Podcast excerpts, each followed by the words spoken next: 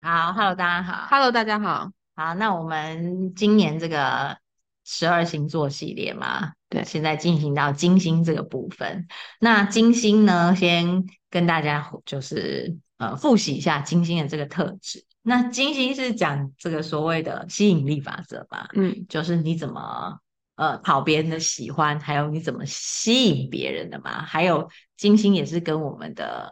价值观嗯，有关系嘛，对不对？嗯所以其实金星这颗行星呢，可以说它是掌管我们的这个爱与被爱的一颗行星，对不对？爱其实就是你的在地球上的一种享受嘛，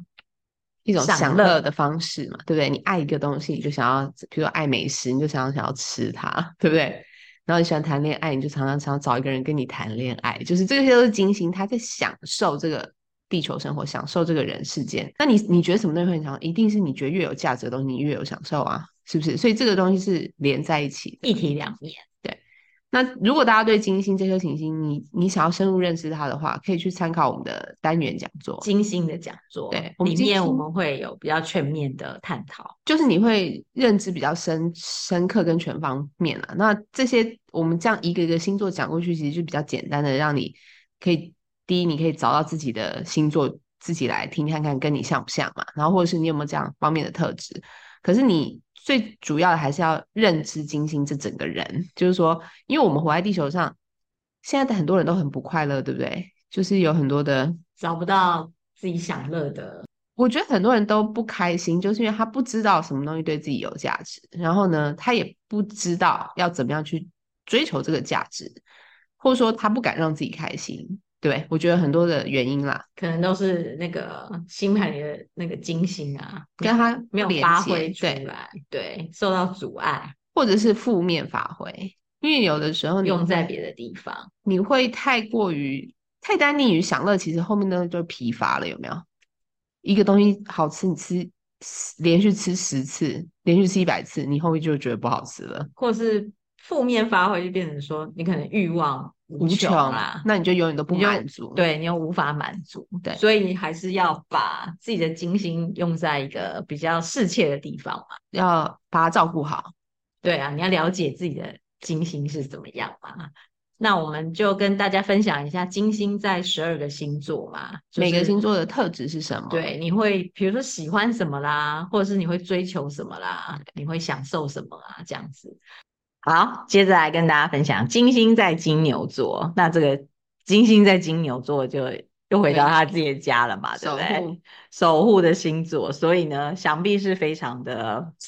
舒适了嘛，对不对？所以他们是这个享受的行家，慢热的爱人，而且见到才存在，务实的行动最诱人，所以显然也是非常会享受的一群啦、因为这里是一个金星很强势的位置嘛，所以他的追求那个舒适跟享乐应该是十二金星之冠，所以其实他们应该是鉴赏力应该是很我觉得很好哦，对不对？因为他既然在，他一定知道什么东西最有价值吧，他们就是那种好东西，你要吃什么用什么都是要这样问最他好你的就去问这个就对了。问金星在金牛的，如果你有金星在金牛的朋友，这些都问他，他就会知道。他们就是鉴赏力很好的他。会告诉你说那个什么资料做什么东西，什么什么那些细节，因为我是都不懂啊，但是我说他们就会懂了。 所以你看，你看他们又是一个慢热的爱人，因为这可能跟金牛座的特性有关嘛，对不对？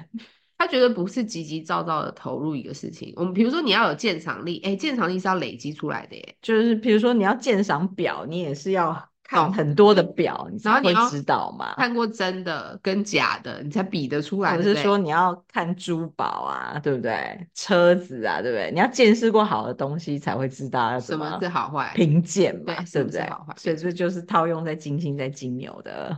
逻人辑身思上辨嘛，对不对啊，所以以他谈感情，他也绝对不是贸很贸然，对不对？他可能就是要比较比较慢，比较慢才会投入到对啊里面去啦因。为他要精挑细选的，他要选到最好的，是对不啊是对他来讲啦， 对，对他来讲最符合他的品味的啊，最符合他的需求的。哦对，好，所以对他们来讲，你看务实的行动最诱人，你要打动金星在金牛，他都那么识货了，你要很不识也货不的话容易对啊，哈你要怎么打动你他？要拿出什么东西才有办法去引诱 他，对啊，才有办法去跟他交换嘛，对不 对？对啊，才有办法吸引他的注意力啊，是不是？因为他的鉴赏力如果很高，那如果你是一个，